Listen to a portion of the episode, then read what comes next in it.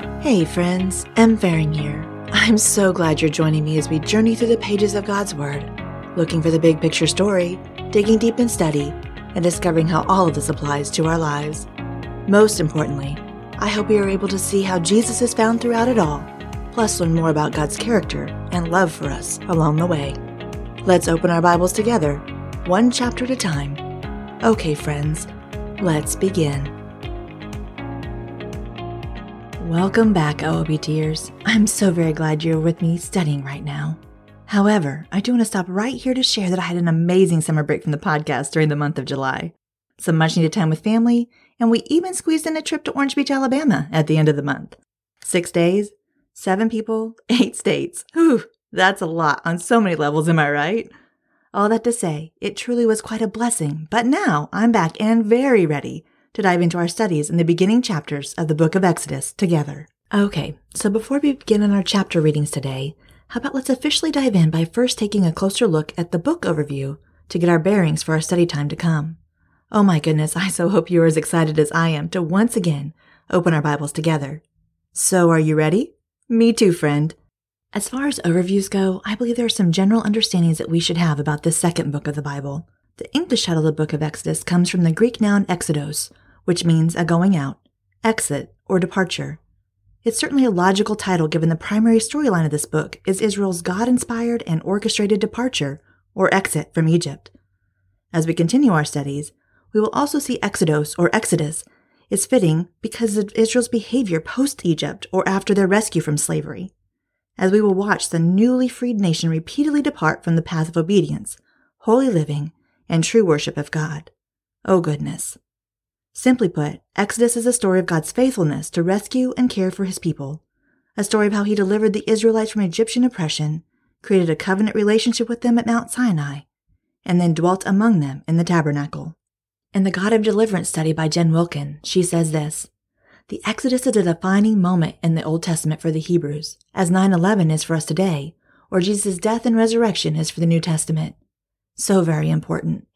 And if you recall from episode 2, the How I Study the Bible episode, I mentioned the value in knowing the context of the book before we begin, as it will play a major part in understanding what it says and how it influences us. Truthfully, these details may not seem all that important, but they set the scene for reading it as it was meant to be read, which is the only way to truly understand it, and that's our ultimate goal in our study time together, right, friends? When thinking of the setting of the book of Exodus, we must consider who wrote it who it was written to, when it was written, where it was written, and why. With that in mind, let's take a closer look at the introduction of the book of Exodus, as found in a few study Bibles and other resources I love to use to further clarify our study times in the weeks and months to come. In essence, help us tie together where we have been and where we are going. Genesis is a part of what is called the Pentateuch. Pentateuch comes from two Greek words, penta meaning five, and tuch meaning scroll or book. The Pentateuch is comprised of the first five books of the Bible. It includes Genesis, Exodus, Leviticus, Numbers, and Deuteronomy. It is also called the Torah, or the Law. Jesus referred to these first five books as the Law of Moses. Many scholars believe Moses had a hand in writing all five books of the Pentateuch. One book flows into the next, recording the biblical history from creation until the death of Moses. While the events in the book of Genesis took place before Moses was born, this history would have been preserved and passed down verbally from generation to generation. Then Moses, who lived in and was educated in the household of an Egyptian pharaoh, and later instructed by God, wrote them down into the book of Genesis, most likely during the 40 years when the Israelites wandered in the desert. The storyline in Genesis begins at creation and concludes with the events leading up to the Israelites' time in the land of Egypt, just prior to their slavery there. So, as I previously mentioned, in an effort to tie together where we have been in Genesis and where we are going in Exodus, listen to these excerpts from the New Living Translation Illustrated Study Bible introductions, which describe what is happening in this way. Genesis is the book of beginnings, of the universe and of humanity, of sin and its catastrophic effects, and of God's plan to restore blessing to the world through his chosen people. God began his plan when he called Abraham and made a covenant with him. Genesis traces God's promised blessings from generation to generation, to the time of bondage and the need for redemption from Egypt. When Genesis was written, the children of Israel had been slaves in Egypt for 400 years. They had recently been released from bondage and guided through the desert to meet the Lord at Mount Sinai, where he had established his covenant relationship with them and had given them his law through Moses. Israel was now poised to enter the Promised Land and receive the inheritance that God had promised Abraham. While enslaved in Egypt, the Israelites had adopted many pagan ideas and customs from their Egyptian masters. See Exodus 32, verses 1 through 4. They were influenced by false concepts of God, the world, and human nature, and were reduced to being slaves rather than owners and managers of the land. Perhaps they had forgotten the great promises that God had made to Abraham, Isaac, and Jacob, or perhaps they concluded that the promises would never be fulfilled. Before entering the Promised Land, the Israelites needed to understand the nature of God, His world, and their place in it more clearly. They needed to embrace their identity as descendants of Abraham, Isaac, and Jacob. Genesis provided the needed understanding. Moving on to the introduction for the book of Exodus in the New Living Translation Illustrated Study Bible, it reads What does it mean to be in relationship with God, the ultimate being in the universe? How does one establish that relationship? What is that relationship like, and what does it take to stay in it? These are questions that people around the world have been asking since the beginning of time.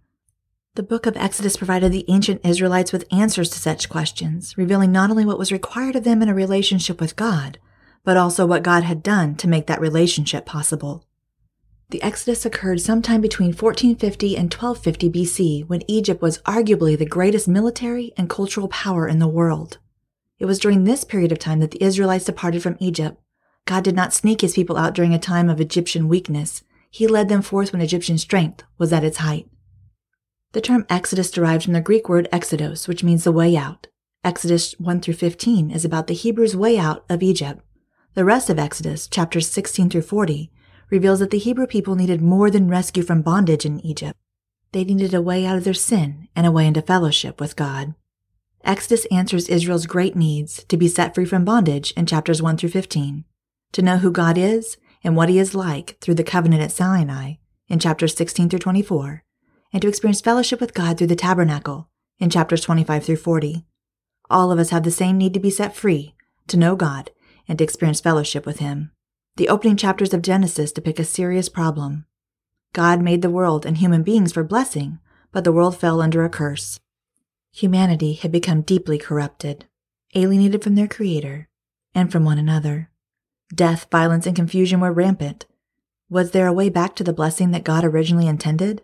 In Genesis chapter 12 through 50, God's plan to restore the world begins to unfold. God chose Abraham and his descendants to be in a special covenant relationship with him, promising to make them into a prosperous nation through whom the entire world would be blessed. Abraham believed God despite the fact that his wife seemed hopelessly barren and God soon began to fulfill his promises. As the book of Exodus begins, however, the validity of God's promises to Abraham is in question. Yes, Abraham's descendants had grown to a great number, but they were now slaves in Egypt, and Pharaoh, the mightiest king in the world, was committed to keeping them subjugated. As for the promised land, Abraham and his descendants had never actually owned any of it except for a burial plot, as found in Genesis chapter 23. How would a group of slaves, slated to be absorbed into the Egyptian underclass, ever inherit the promised land and become a blessing to the world. Could God keep his promises? Did he even want to? Did he really care for the Israelites? And did he even know what they were going through? Did the promises of Genesis have any real value? In answering those questions, Exodus moves us forward down the road to understanding who God is. God really does know our situation, and he values us. The Lord is in an altogether different category from all other gods. Exodus chapter 18 verse 11. He is revealed in Exodus as the greatest being in existence, superior both to human kings who think of themselves as gods and to all forces of nature. The Lord is the one true God. The people of Israel had spent hundreds of years absorbing Egypt's mistaken pagan beliefs. Now they would have to unlearn them. There are not many gods, only one. God is not the same as the natural world. He stands apart from the world, which he created. God rescues his people and calls us into a life of holiness in order that we may have a living personal relationship with him. The tabernacle chapters in chapters 25 through 40 are not an add on, they are what the Exodus was all about. Yes, God would keep his promise of taking the people to the promised land, but his goal was for them to live in his presence without being destroyed by his holiness. And that is what happened. Salvation is not merely the forgiveness of sin. God's goal for all of us is that having been rescued from the bondage of sin, we might live daily in the glory of His presence and manifest His holy character. Can you believe it? Only a bit of introduction so far, my friends, and look at how much clarity we are already gaining about not only Exodus, but also what we have already studied in Genesis.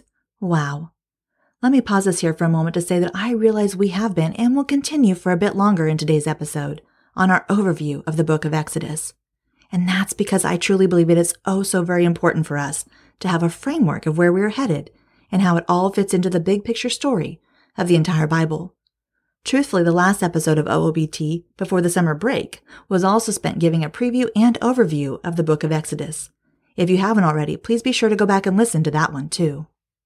Before we move ahead any further, though, I just have to share this about Moses' timeline as broken down for Exodus, Leviticus, Numbers, and Deuteronomy. I found it so interesting that I wanted to take a moment to pass on these findings with all of you. We see the book of Genesis end, and then there was this time of slavery in Egypt before the opening of the book of Exodus. In the book of Genesis, we saw 24 generations covered from Adam to Jacob's sons. The first chapter and a half of Exodus moves forward to cover a long amount of time in which the Israelites are fruitful and multiply. Then, following the first 80 years the storyline in Moses' life, 40 years as an Egyptian prince, and another 40 years as a Midianite shepherd, my study resources indicated that the rest of Exodus slows down dramatically to focus on what is happening and in telling of all that is to come in the remainder of all the books written by Moses. We will see that the Israelites travel out of Egypt as told in the book of Exodus, and that occurs over the course of two months, then, for the remainder of the book of Exodus, and throughout the entirety of the book of Leviticus and the beginning portion of the book of Numbers, the 11 months spent at Mount Sinai are covered. Yes, you heard that right, my friends. An 11 month period of time covered across parts of all three of these books. Leviticus outlines in detail how the newly freed Israelites can live in the presence of God and His holiness. We then move fully into the rest of the book of Numbers over the course of 38 years and four months spent wandering in the wilderness until stopping right before entering the Promised Land. The end of Numbers and throughout the book of Deuteronomy finds the Israelites in the plains of Moab, which is situated right outside the Promised Land. There they remain for the next seven months as Moses shares all he has witnessed and gives his last words to this new generation of Israelites, explaining their history, the law, and challenging them to be different than the previous generation. The book of Joshua will then detail how they enter the Promised Land. However, before they do so, we see in Moses' timeline that there is a total of 40 years from Egypt to the Promised Land, 40 years from Exodus to Joshua. So I am wondering if you too had an aha moment here. I never realized before just how little time in the Bible storyline is jam packed in these four books of the Bible. We simply must trust that there is critical information found in each one of them if God slows down to include all of this in such detail. As we have discussed many times before in our studies together, we can be assured that God doesn't waste a thing, right, friends? whether that be words in the thin, crinkly pages of our Bibles or the joys and pains in our lives, the good and the hard. And how about all those references to the number 40? Wow! The number 40 in the Bible is often in reference to a period of trial or testing. More specifically, the number 40 seems to surround learning a crucial lesson, ending a negative practice, or adopting a new way of walking closer with God. Intriguing to consider. And please note that if you are a visual person like I am, I came across a PDF with Moses' timeline information that I will include in the show notes page as well. Because, well, once again, that is a lot of information to hear and process at the same time. So be sure to go check that resource out if you would like to see it.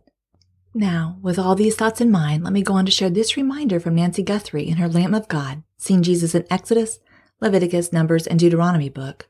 She starts by saying, If you've done the previous study in this series, the promised one, Seeing Jesus in Genesis, then you could probably list many of the ways Moses wrote about Christ in the first book of the Bible.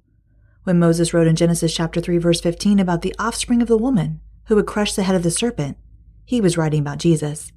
In his account of the ark in which Noah and his family found safety in the storm of God's judgment, he was writing about the nature of salvation found by those who hide themselves in Christ. When he wrote about God's call and promise to Abraham that in him all the families of the earth shall be blessed, Genesis chapter 12 verse 3, he was writing about the blessing available to people of every tribe and tongue through Abraham's future descendant, Jesus. When Moses took 13 chapters to tell the story of Joseph, the beloved son of his father who was rejected by his brothers and became the one person all people in the world had to come to for salvation, he was writing in shadow form about the greater Joseph, Jesus. We will see in this study as we make our way through the rest of the writings of Moses that he has much more to tell us about the Christ who would come 1500 years after he wrote about him in his book. In Moses' account of his own life, as one who was born under the threat of death, left a royal palace to identify with his suffering brothers, and led people out of slavery, we will see the shadow of Jesus who left the halls of heaven to be born under Herod's murderous edict and lead his people out of their captivity to sin. In the unblemished lambs who died that first Passover night so the firstborn son could live, we will see Jesus, God's firstborn, the lamb who was slain, so that we can live. Revelation chapter 5 verse 12. As we witness Moses leading his people through the waters of the Red Sea unscathed, we will see Jesus, who leads us through the waters of death into everlasting life. In the pillar of cloud and fire that guided God's people, the manna that fed them, and the rock that gushed water for them to drink, we will see the light of the world, the bread of life, the living water, Jesus himself. As we listen to the law given by God on the mountain, we will hear its echo in the words of Jesus, who climbed up a mountain and spoke with authority about what it means to obey God from the heart. We will go over Moses' record of the design for the tabernacle in which God descended to dwell among his people, details that have no meaning apart from Jesus, who descended to dwell among his people. We will witness the establishment of the priesthood, those who were to be holy to the Lord and offer sacrifices for sin. In the priest's clothing and ceremonies and sacrifices, we'll see that Moses was preparing his people to grasp the great high priest, the Holy One of God, who offered himself as a once for all sacrifice. We'll follow Israel's 40 years in the wilderness, where they repeatedly disobeyed and rebelled, seeing the contrast between them and Jesus, the true Israel, who went out into the wilderness for 40 days, meeting every temptation with perfect obedience. Simply amazing to consider the many, many ways we see Jesus in both Genesis and also upcoming for us in Exodus. As you may or may not already know, I am truly passionate about seeing Jesus as he is found throughout all of Scripture. So you can be certain I was thrilled to find this summary for us to take a deeper dive into that. So valuable. Continuing on, as an interesting side note I discovered in my studies, here are some related perspectives I found in the New Living Translation Life Application Study Bible about what we see happening at the end of Genesis and moving on into the beginning of Exodus. At the end of Genesis, Joseph dies with these words of encouragement to his brothers as found in Genesis chapter 50 verse 24, which reads, Soon I will die, Joseph told his brothers, but God will surely come help you and lead you out of this land of Egypt. He will bring you back to the land he solemnly promised to give to Abraham, to Isaac, and to Jacob. The study note for Genesis chapter 50 verse 24 reads, Joseph was ready to die. He had no doubts that God would keep his promise and one day bring the Israelites back to their homeland. What a tremendous example. The secret of that kind of faith is a lifetime of trusting God. Your faith is like a muscle. It grows with exercise, gaining strength over time. After a lifetime of exercising trust, your faith can be as strong as Joseph's. Then at your death, you can be confident that God will fulfill all his promises to you and to all those faithful to him who may live after you. This verse sets the stage for what would begin to happen in Exodus and come to completion in Joshua. God was going to make Jacob's family into a great nation, lead them out of Egypt, and bring them back into the land he had promised them. The nation would rely heavily on this promise, as Joseph emphasized his belief that God would do as he had promised. Let's consider a few more Genesis and Exodus connections while we were already here at the end of the book of Genesis in our studies. While it is not in our Bibles, the actual first word of the book of Exodus in the Hebrew translation is the word and. And these the names of the sons of Israel, that is Jacob. When saying this, Moses would assume that we had just finished reading and would have right away flipped the page to start reading Exodus. Also, Moses would assume that as we read Exodus chapter 1 verse 1, we would recall Genesis chapter 46 verses 8 through 26, in which he had already detailed the names of Jacob or Israel's descendants who had previously went to Egypt the same descendants who have now been fruitful and multiplied as God had promised in Genesis. In spite of the fall and sin of humanity, God was faithful to allow people to fulfill their created design. As God had instructed in the creation account in Genesis chapter 1, verses 26 through 28, they were fruitful, multiplied, and filled the earth. God's promise to Abraham is proven true in our reading of Exodus. God's children were as numerous as the stars in the sky and the sand on the shore, as mentioned in Genesis 22 17. These promises made to Abraham and his barren wife Sarah were seemingly hopeless, but God acted by providing a son, Isaac, for them, and through him, God went on to greatly multiply the future generations, in spite of their sin and disobedience. This story in Exodus is about how God delivered on his promises from all the way back in Genesis to make the Israelites increase in number, fill the earth, and be made into a great nation. Many tiebacks to themes, promises, and so on to show how God's unfolding story and plan continue. Isn't that so touching to see, my friend? Our promise keeper. More about our promise keeper who is always at work to come in this episode, I promise. Until then, though, from the very start of Exodus, we can recognize the Genesis language and promises pulled into Exodus. This, this right here, my friends, is why I say all the time how important it is for us to read our Bibles chronologically, to understand this big picture story that's unfolding, because God is very specific in making sure we see patterns, threads, and themes, and how it is all one story, God's story, both then and now, as it is also the story that God chooses to place us in today, too. Just amazing. Beautiful, even. Moving on, I also want to share this interesting perspective from Jen Wilkin about a birth narrative or a birth story theme found throughout the book.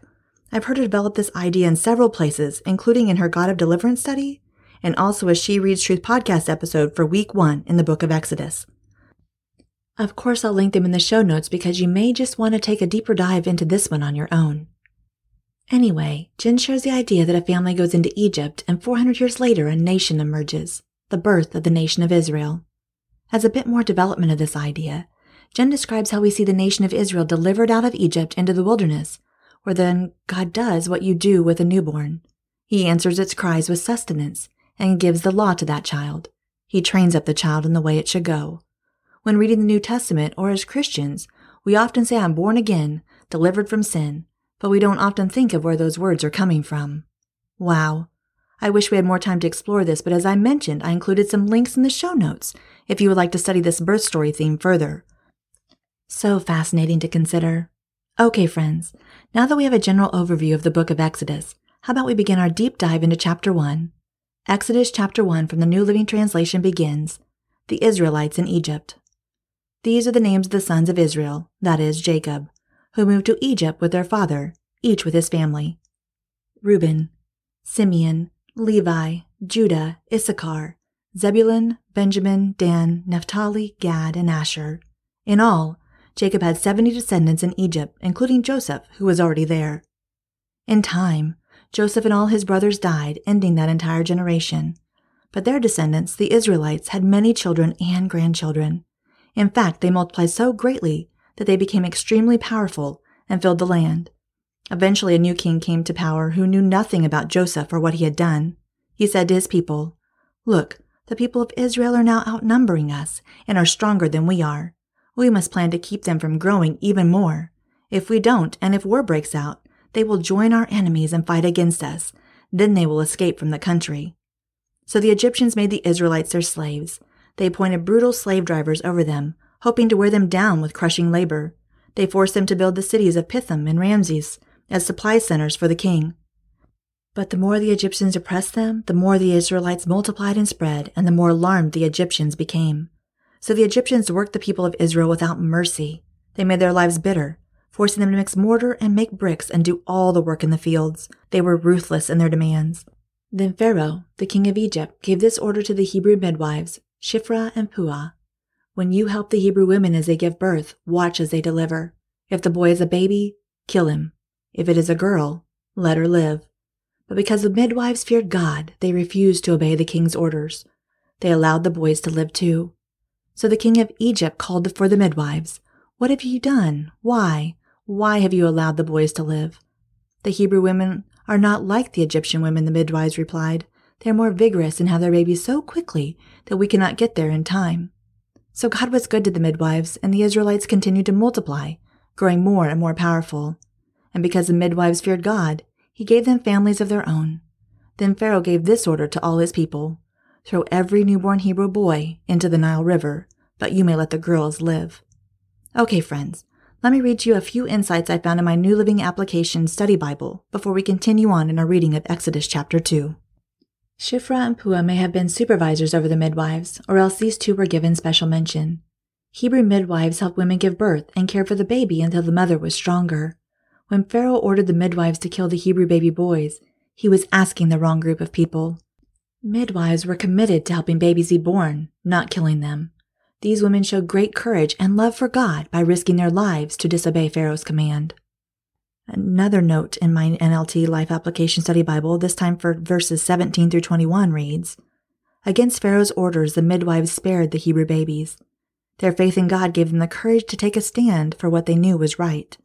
In this situation, disobeying the authority was proper.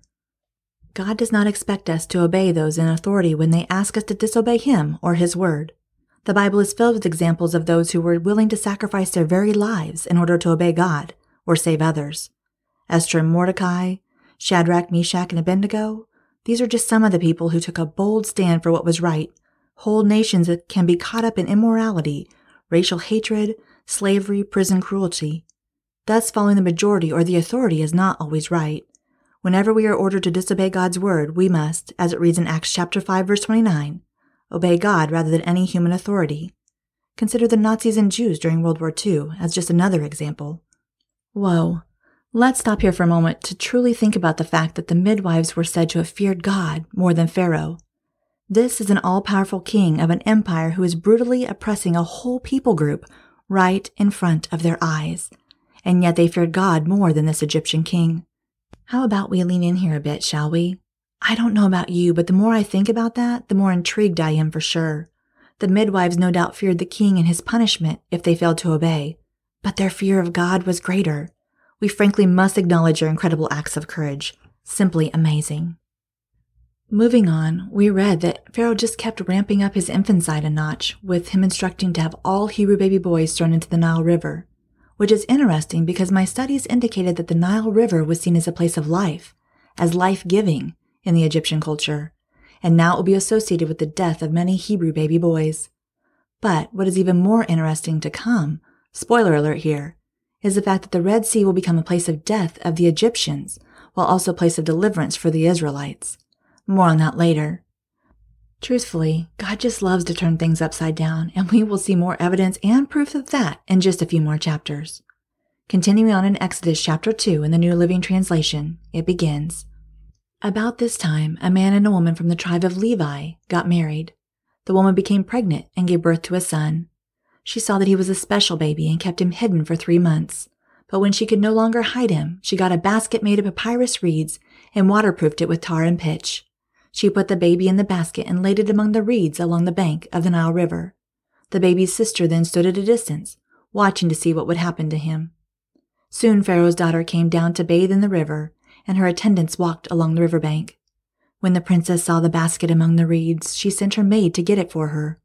When the princess opened it, she saw the baby.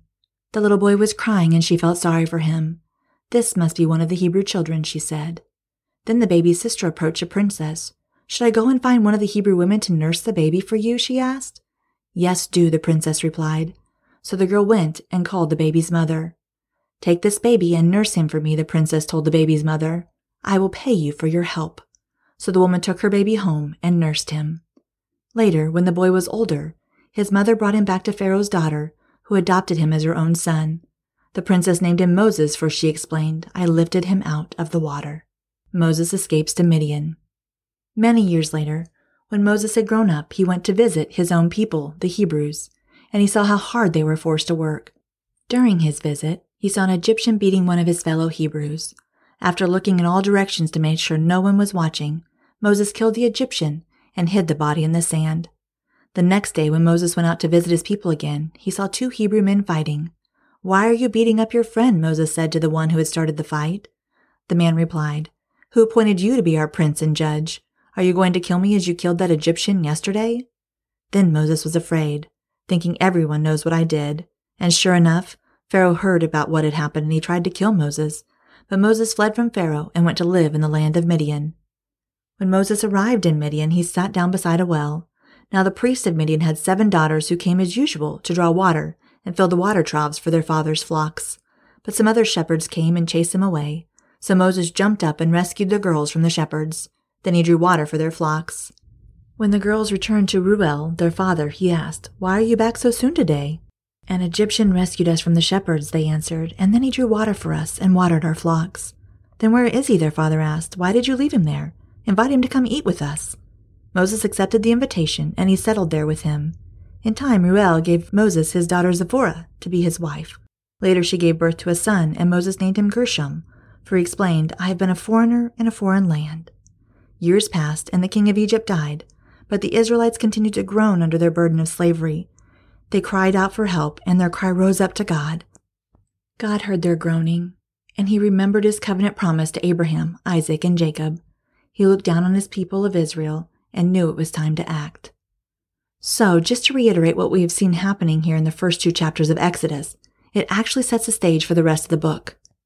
As Israel expands into a great nation and fulfilling God's promise to Abraham, as found in Genesis chapter 2, verse 2, Pharaoh oppresses them and seeks to stop their growth. The verses at the end of chapter 2 describe how God heard their groaning, and he remembered his covenant promise to Abraham, Isaac, and Jacob. God looked down on the people of Israel and knew it was time to act. These verses prepare us to see God act further on his promises to the patriarchs and bring Israel out of Egypt and into the promised land. It is now time. Oh my. Did you catch that last part from verses 24 and 25, my friends? God heard their groaning and he remembered his covenant promise to Abraham, Isaac, and Jacob. God looked down on the people of Israel and knew it was time to act. Heard, remembered, looked down, knew. Yet another instance of God's timing.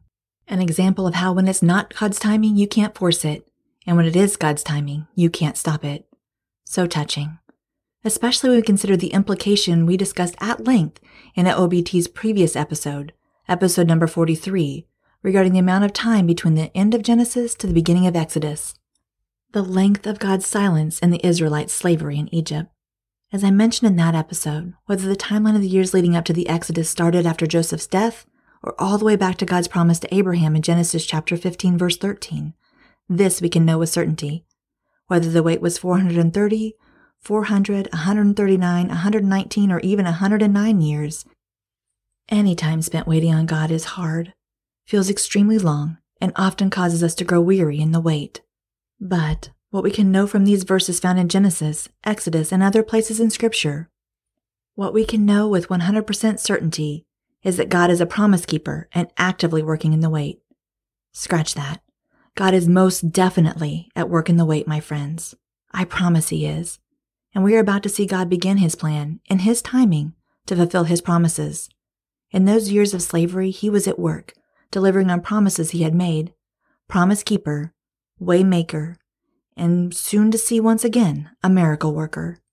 The New Living Translation Life Application Study Bible note for Exodus chapter 2, verses 23 to 25 describes God's timing in this moment in this way. God's rescue doesn't always come at the moment we want it. God had promised to bring the Hebrew slaves out of Egypt in Genesis chapter 15, verse 16, and again in 46, verses 3 and 4. The people had waited a long time for that promise to be kept. But God rescued them when He knew the right time had come. God knows the best time to act. When you feel that God has forgotten you in your troubles, remember that God has a time schedule we can't see. This truth reminds me of an analogy I heard in relation to God's faithfulness. Crowds of people gather daily near Old Faithful in Yellowstone National Park to wait to watch this geyser erupt. These crowds are told the times to expect Old Faithful to erupt. Often the times come and the times pass without any sign of an eruption 10 minutes, 20 minutes, sometimes 30 minutes or more, and the crowd is left standing there waiting for Old Faithful. Interestingly enough, nobody moves. Nobody seems restless. No one says it was a lie. No one accused Old Faithful of a lack of faithfulness. Rather, everyone just stays and waits because they all knew that eventually Old Faithful would gush with a rush of water. In thinking about this, now consider how we treat God sometimes. We seem to have more faith in Old Faithful than we do in the faithfulness of our Father in heaven, because God does not always come or come through on the schedule according to our clocks and calendars as we expect He will. And yet, one of the most significant things about the book of Exodus is the fact that even when God takes His time, God is still on time. God is faithful to remember His promises made in the past, long, long ago. What we know to be true in all of our studies in the Bible so far is that God is not going to let even one promise go unfulfilled. Am I right, friends? It's only a matter of time. God's time. Now, on to the birth of Moses as we just read in chapter 2. Where do we even begin with that? So much going on here. The Jesus Bible study note for Exodus chapter 2, verses 1 through 10, called Drawn Out of the Water, reads Moses was born to parents from the house of Levi, which eventually became the priestly family for Israel. After three months, Moses' mother placed him in a basket to protect him from murder at the hands of Pharaoh. Like the ark that protected Noah, this small basket sustained Moses until Pharaoh's daughter found him. The daughter was ill equipped to nurse a baby, so she called a Hebrew woman, the mother of Moses, to nurse the child. Miraculously, God provided deliverance for the baby, but he did so through the very one who tried to destroy him. Moses was adopted by Pharaoh's daughter and was raised in Pharaoh's house. Moses' Egyptian name means is born, which sounds like the Hebrew word for draw out, thus testifying to God's deliverance of his ordained leader from the waters of the Nile. In a similar fashion, God protected Jesus at the outset of his ministry from the hand of Herod, who wanted to destroy any threat to his throne by killing all Jewish boys two years old and under, as found in Matthew chapter 2, verses 13 through 16. Like Moses, Jesus was delivered by God from the enemy and was positioned to fulfill God's appointed plan for his life. Can you even imagine it, my friends? As a mother, or truthfully as any woman who cares for any child in her life, can you even imagine the struggle for Moses' mother to hide a newborn baby boy away for three months? These had to be the longest three months of her life. Imagine how you would tense up every time he cried or made any noise for that matter. Oh, goodness. And then, when she could no longer hide him, find a basket made of papyrus reeds and waterproof it with tar and pitch, and then entrust Moses' life to the protection of God alone as she placed the basket on the Nile River. Placing him in this basket on the river is a bold, faith filled move, and in an interesting turn of events, she is reunited with her baby. Only God, am I right? Goodness. But let's not forget another important detail about Jochebed. She still had to give up her baby boy a second time. Oh, the heartbreak. However, what we can see with certainty here is that God used her courageous act of saving and hiding her baby to begin his plan to rescue his people from Egypt, and he used her courageous act to eventually place Moses in the house of Pharaoh. Amazing. And while we are thinking about courageous acts and what God can do through our obedience, I'm wondering if you also noticed how in ordering the murder of all the Hebrew baby boys, it was said that Pharaoh assessed daughters were not a threat to him. But by the end of chapter 2, we see not one, not two, three, or four, but five female deliverers in the beginnings of the book of Exodus. The two midwives are Israel's first deliverers, followed by Moses' mother and sister, and we even see Pharaoh's own daughter, not only save but then raise the Israelites' deliverer. Moses is taken into the care of the very household that had ordered his death. Jen Wilkin in the God of Deliverance study says it this way Before Moses delivered the nation of Israel, it was the women who stood in the gap to deliver the deliverer. Moses was a deliverer delivered by daughters no less. Wow. Before we move on from this scene here, I want to point out a couple other interesting things to note. One being that this is not the first time we have seen in our studies that the birth of a child is an instrument used by God in his rescue plan. Isaac in Genesis, and even Jesus. Also, did anything sound familiar about the description of the basket Moses was placed in on the Nile? I'm hopeful that the reference to pitch and tar maybe reminded you of the description God gave to Noah when constructing the ark back in Genesis. My research confirmed that the word used here for basket is the same word used for ark and that word was actually only used 28 times in Scripture, 26 in the account of Noah, and 2 is found here in Moses' story. We must remember that Moses wrote both of the accounts, so we can probably safely assume that he wanted us as a reader to piece these two accounts together. Both Noah and Moses and their arks passed through the waters of death, carrying them safely to the other side. Noah and Moses are both saved from a death on the water that was intended to kill and destroy, to then become the beginnings of a nation of God's people. While writing this, Moses chooses his words so carefully to demonstrate God's patterns and plans. Rescue upon rescue in the story of Exodus for sure. That's a theme we'll see repeated again and again throughout the Bible's storyline. Before we read Exodus chapter 3, listen to this perspective of our Prince of Egypt and Shepherd of Midian as found in the New Living Translation Life Application Study Bible for Exodus chapter 3, verse 1. What a contrast between Moses' life as an Egyptian prince and his life as a Midian shepherd. As a prince, he had everything done for him. He was the famous son of an Egyptian princess. As a shepherd, he had to do everything for himself. He was holding the very job that he had been taught to despise, and he lived as an unknown foreigner. What a humbling experience this must have been for Moses. But God was preparing him for leadership. Living the life of a shepherd and nomad, Moses learned the ways of the people he would be leading and also about life in the wilderness. Moses couldn't appreciate this lesson but God was getting him ready to free Israel from Pharaoh's grasp. There it is again, friends. preparation for our calling in the waiting, in the wilderness, in the suffering, in the seasons of feeling overlooked, gracious. Exodus chapter 3 begins Moses and the burning bush. One day Moses was tending the flock of his father in law Jethro, the priest of Midian. He led the flock far into the wilderness and came to Sinai, the mountain of God. There the angel of the Lord appeared to him in a blazing fire from the middle of a bush. Moses stared in amazement. Though the bush was engulfed in flames, it didn't burn up. This is amazing, Moses said to himself. Why isn't that bush burning up? I must go see it. When the Lord saw Moses coming to take a closer look, God called to him from the middle of the bush, Moses, Moses.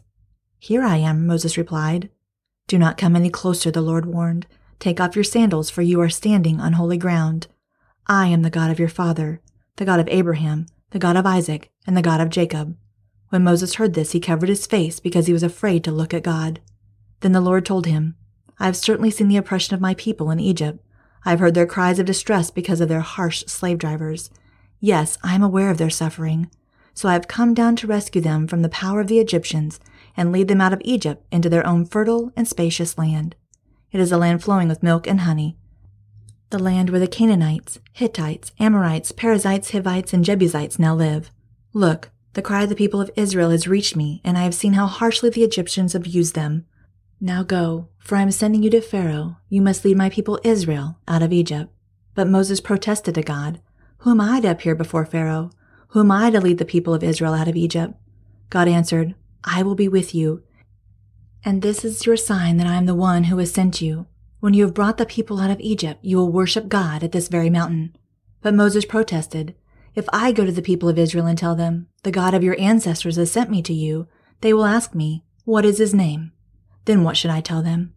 God replied to Moses, I am who I am. Say this to the people of Israel, I am has sent me to you. God also said to Moses, Say this to the people of Israel, Yahweh, the God of your ancestors, the God of Abraham, the God of Isaac, and the God of Jacob, has sent me to you. This is my eternal name, my name to remember for all generations. Now go and call together all the elders of Israel. Tell them, Yahweh, the God of your ancestors, the God of Abraham, Isaac, and Jacob, has appeared to me. He told me I have been watching closely, and I see how the Egyptians are treating you. I have promised to rescue you from your oppression in Egypt. I will lead you to a land flowing with milk and honey, the land where the Canaanites, Hittites, Amorites, Perizzites, Hivites, and Jebusites now live. The elders of Israel will accept your message. Then you and the elders must go to the king of Egypt and tell him, The Lord, the God of the Hebrews, has met with us. So please let us take a three day journey into the wilderness to offer sacrifices to the Lord our God. But I know that the king of Egypt will not let you go unless a mighty hand forces him. So I will raise my hand and strike the Egyptians, performing all kinds of miracles among them. Then at last he will let you go, and I will cause the Egyptians to look favorably on you. They will give you gifts when you go, so you will not leave empty handed. Every Israelite woman will ask for articles of silver and gold and fine clothing from her Egyptian neighbors and from the foreign women in their houses. You will dress your sons and daughters with these, stripping the Egyptians of their wealth. Oh gosh, have you noticed the time, my friends? We are quickly running out of time in today's episode. With that in mind, listen to a study note titled, I Am, from the Jesus Bible. It begins. God provided his people with a name that denotes his uncaused, independent, and eternal character. Moses, faced with the unenviable task of asking Pharaoh for the freedom of the Israelites, asked God for his name. He knew that the Israelites would ask for the name of the one who gave Moses these instructions. God told Moses to call him I Am. He is and will always be. He owes nothing and no one for his existence. Rather, he is the supreme, uncreated, sovereign, and sole God of the universe all things owe their being to him. Jesus used this same name to declare his identity during his earthly ministry. When the people argued about the relationship of Jesus to the promises God made to Abraham, Jesus defied their understanding by declaring that he is not merely one in a long line of those whom God uses. Rather, he is the I am. John chapter 8 verse 58. The immense nature of this claim caused many to attempt to stone Jesus because they knew the implications of this term. By using this term, Jesus announced himself to be God, committing the ultimate sin of blasphemy in the minds of his Jewish audience. They simply could not comprehend that this carpenter from Nazareth could be the very Son of God, in human form, to whom all people owe their allegiance and worship. Okay, As we are running out of time in today's episode, I promise to take a very deep dive into Moses' calling and his many objections in our next episode of OOBT. We will see that he actually objected or protested against God's call four times, friend. Phew, that is a lot of resistance while in the presence of God. But before we are too quick to judge Moses, we should be sure to consider how often we too object or stall in the callings we know God is placing on our hearts, minds, and lives. With that in mind, and as an important side note here, if you have listened to OOBT for any length of time, you for sure know by now that Moses' call by God, and most especially God dealing with his objections to his calling, had a deep and lasting impact on this podcast coming to be, and even continuing to this day. Truthfully, that alone is certainly worth further development, not because it is about me or this podcast, not at all, friends. It is worth further development because it is about each one of us living into our calling by a personal God to fulfill our purposes in life. So, so important. There is definitely much more to come next time, my Bible study friends. But until then, please be sure to go to the show notes for links to previous OOBT episodes in which I discuss Moses, calling, obedience, and so on. I guess a bit of prep work, maybe. As we are closing out our time together today, please join me in prayer. Father God, today we've read about just a few of the incredible stories found in the book of Exodus, of your unfolding rescue plan to lead the Israelites out of slavery and into freedom. It's pretty mind blowing. We see how you heard their cries when they were suffering under oppression. You saw, you heard, you remembered. You didn't just sit back, you took action and had a rescue plan as promised long ago to deliver them. Amazing. It reminds us that you're always there for us too, listening to our prayers and ready to help us out in tough spots. We also read of how you called Moses to lead the way, and he followed your lead even when it got tough. We want to be like that, listening to your voice and being obedient no matter what. It's not always easy, but we trust that you will never leave us, never let go. And then that burning bush, what a moment. Just like you revealed yourself to Moses, we want to recognize those special moments when you're right there with us. Help us to not brush them off, but instead step up and take action, knowing you're guiding us. And your name, I am who I am. It's such a powerful reminder that you're our eternal, unchanging God. We need you as our source of strength and protection as we walk through life's ups and downs. So, Father God, we ask you to help us, guide us, and protect us just like you did with the Israelites. We want to grow closer to you as we journey through this wild thing called life. In Jesus' name we pray. Amen. Okay, friends, please be sure to head on over to the show notes and take a listen to the OOBT episode links found there to prep for the next episode. As together we'll sort through God's call on Moses' life. I can't wait. Plus, if you like this podcast after you're done listening, could you go and leave some stars or a review even? Of course, five stars are my favorite, but you know. oh gosh.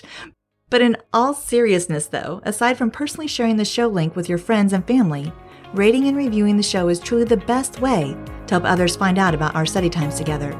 For that, I thank you in advance, my OOBTers. This is Em Fahring, and I can't wait until we open our Bibles together next time, my friends.